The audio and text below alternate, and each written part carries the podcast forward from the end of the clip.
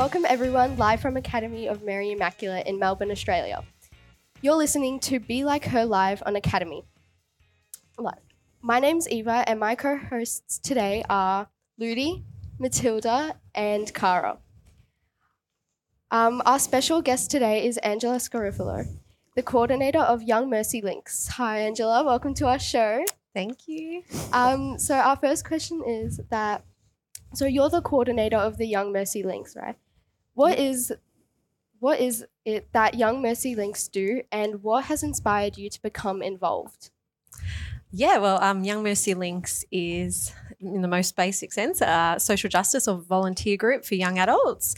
So we like to harness the energy that comes out of our Mercy schools or, or any schools that have a social justice program and invite um, those graduates to come join us um, as a platform to advocate for social and environmental justice or to do some volunteering in the community, maybe with refugees or, um, you know, women's shelters, any sort of activities that we can help out in the community. And who else is part of the Young Mercy Links Victoria and what do you do like as a team? Yep. So at the moment, we have about 22 members um, from all across Victoria that have joined us once they've graduated. Uh, we also have another group in Adelaide that have uh, 40 members, mostly recruited from um, Mercy schools. Um, and yeah, we basically uh, work together. We're hoping to make it a bit of a movement, an alternative mercy uh, pathway that um, young people like yourself can join uh, to continue to do their work in social justice. So, why is this work important? Oh, it's very important work. Any work of justice is always important to advocate for, you know, vulnerable communities or vulnerable peoples to lift their voice. Um, it's also really important um, to empower young people and specifically women um, to use their voice to advocate uh, for others. And, you know, we're at a uh, a critical time at the moment with a lot of the sisters getting a little bit older. They're looking to the youth to see how we are going to live out Catherine's legacy as we move forward. Um, how have you faced any challenges along the way, and how and how did you overcome them? Yeah, I guess we're working in the non-for-profit space. Obviously, um, there are restrictions around budgets and you know working with other organisations, um, and you know all our members have such amazing ideas of things that we can do, but sometimes we have to rein them in a little bit and see you know what's achievable and what's most impactful. Um, for myself, I guess on a personal note, I'm, I'm a mum of two. So, you know, getting back um, into the workforce after having children and juggling both, you know, a career and, and a home life can sometimes be a challenge as well. How do you feel you have contributed to creating a better community? Yeah, well, definitely. That's exactly what Young Mercy Links is about uh, creating a community within ourselves for our young people to join, uh, to be around like minded people um, who have the same passions and values as they do.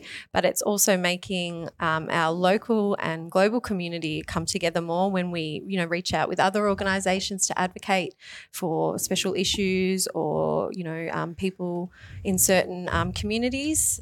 So I think with all our work, we do oh, lots of different things. We just we're going to Cambodia at the end of the year. We're doing an immersion program there, and we're going to say with Sister Denise Coughlin, uh, who works with the Jesuit Refugee Services, uh, and they are building houses for uh, landmine victims because in Cambodia there's still a lot of um, active landmines.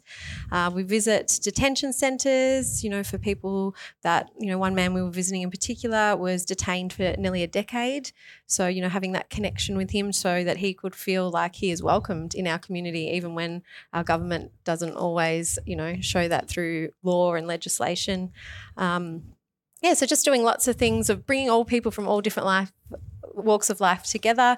We have, you know, a student of Chinese medicine, we have a lawyer, we have a teacher, and then we have, you know, 18 or 19 year old um, members who have just left school and decided to join us. So it's great, a great little community. And I think when you go to a mercy school such as this, it's such a lovely environment to be part of, and you really feel like a sense of community and that you belong.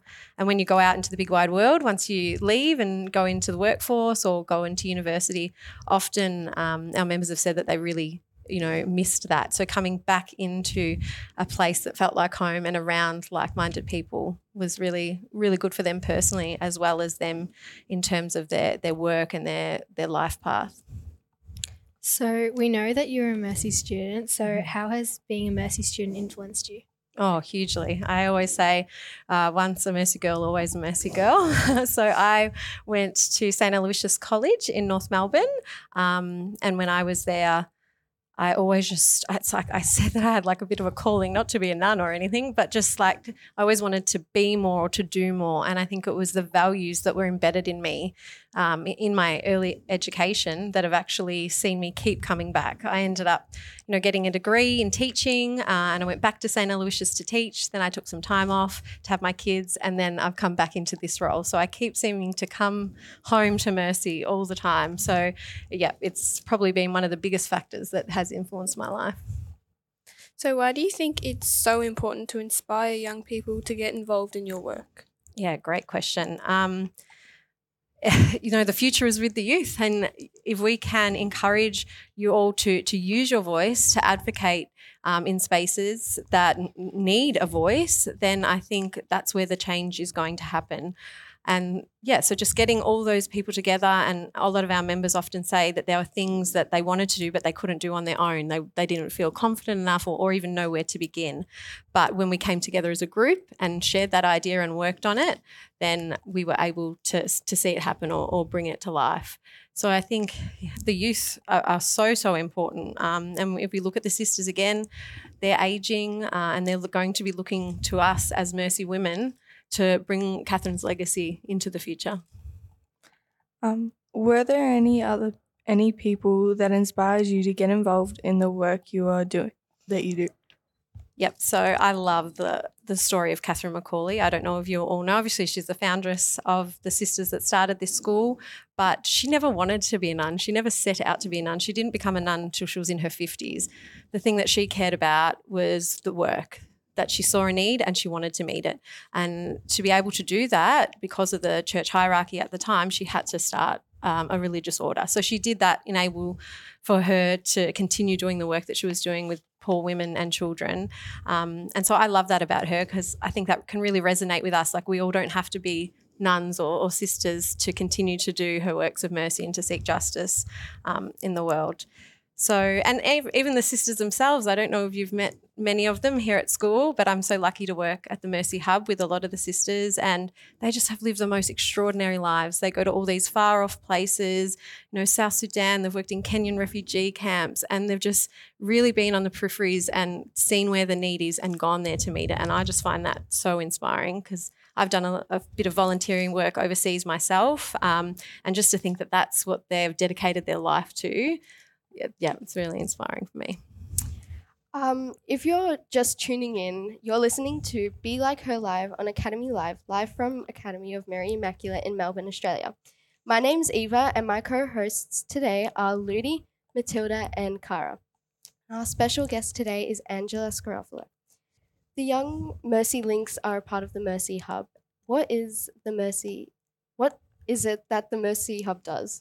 Yeah, good Good um, question. So basically, for us at Young Mercy Links, it's a home base, but for more than for the rest of the community, it's actually um, I'd like to sort of explain it like a community centre, but really it's a centre for action and reflection and justice. So lots of different events come out of there. We do all our advocacy events, our fundraisers, we have our meetings there, but there are other sisters that work out of there that also work on um, different things. There's a Papua New Guinea project that one of the sisters works on, and then we have lots of other events. But it's open to anyone, not just from the Mercy community, but often our schools come there. Some of our teachers might have reflection days. It's just a great space for for meeting um, to discuss, yeah, mercy and what mercy means to us and how we can be mercy in the world today. And is there any advice you would give young girls that want to pursue a career similar to yours? Oh, yeah, definitely. I think even if it's not a career like mine, I just think it's so important that you know what your values are. And when you're picking a career or a job, that you pick something that is in line with those values so that when you have to go to work five days a week, 40 hours a week, that it's something that's purposeful and meaningful to you and you feel like you're making an impact.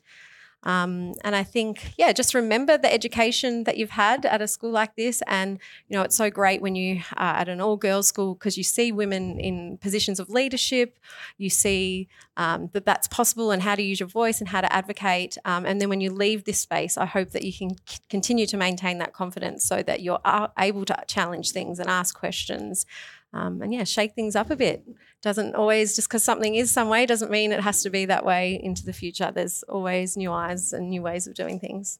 Um, earlier on, you are you mentioned that we are we have a sense of community. Why do you think that's so important to have? Oh, because everything's about relationships. For us to live happy and truthful and authentic lives, it's all about our relationships with ourselves and with others. So, community is everything. Um, even with our, our group that meets, yes, we do meet to do volunteering, but we also meet just to hang out with each other and be a support network for each other. And I think when you're around people that are like minded like you, it pushes you to extend yourself, but you always are doing it in a safe and, you know, um, contr- not controlling, but yeah, like a safe environment that will inspire you to do more. So, how did you discover Young Mercy Links and like what really drove you to want to join? Yeah, so as I said, um, I went to a Mercy school and then I was teaching in a Mercy school. Um, and then one of my teacher friends was actually doing this job before me. And I, always, I used to be social justice coordinator at St. Al's. Um, and I remember saying, oh, wouldn't it be great if I could just do this seven days a week? No reports, no marking. Um, so when I was on maternity leave, I had six years off with my two little ones. Um, and then when this position came up, I just thought, oh my gosh, could there be a better job? Like just doing social justice every day. Um, so as I said, I feel like mercy always calls you home, and there's always a way that, yeah, you get brought back in. So I was so happy to take up this role four years ago. So before you mentioned uh, like the values Mhm. and how it's important to figure out the values that are important to you. Yeah. So what in values are important to you? Oh, that's a good one. Um, I guess for me, you know, having an open heart and an open mind, I need to be working alongside people. I need to have those relationships. I need to be doing things that um, involve, you know, compassion and hospitality, things that um, bring hope. You know, often a lot of the advocacy work that we do is going on for decades. So sometimes you can feel disheartened in that because it doesn't seem like much is changing, but we have to keep going in that. So that that value of hope is really important too in this uh, field of work. I think. Um, well, that's all the time we have for today. Thank you to our guest, Angela. It's been great having you. Um, live from Academy of Mary Immaculate in Melbourne, Australia, you have been listening to Be Like Her on live on Academy Live. My name's Eva, and my co-hosts today are Ludi, Matilda, and Kara. Thank you for joining us. Um, we hope that you found um, information today useful. And until next time, thanks. No worries. Thank you.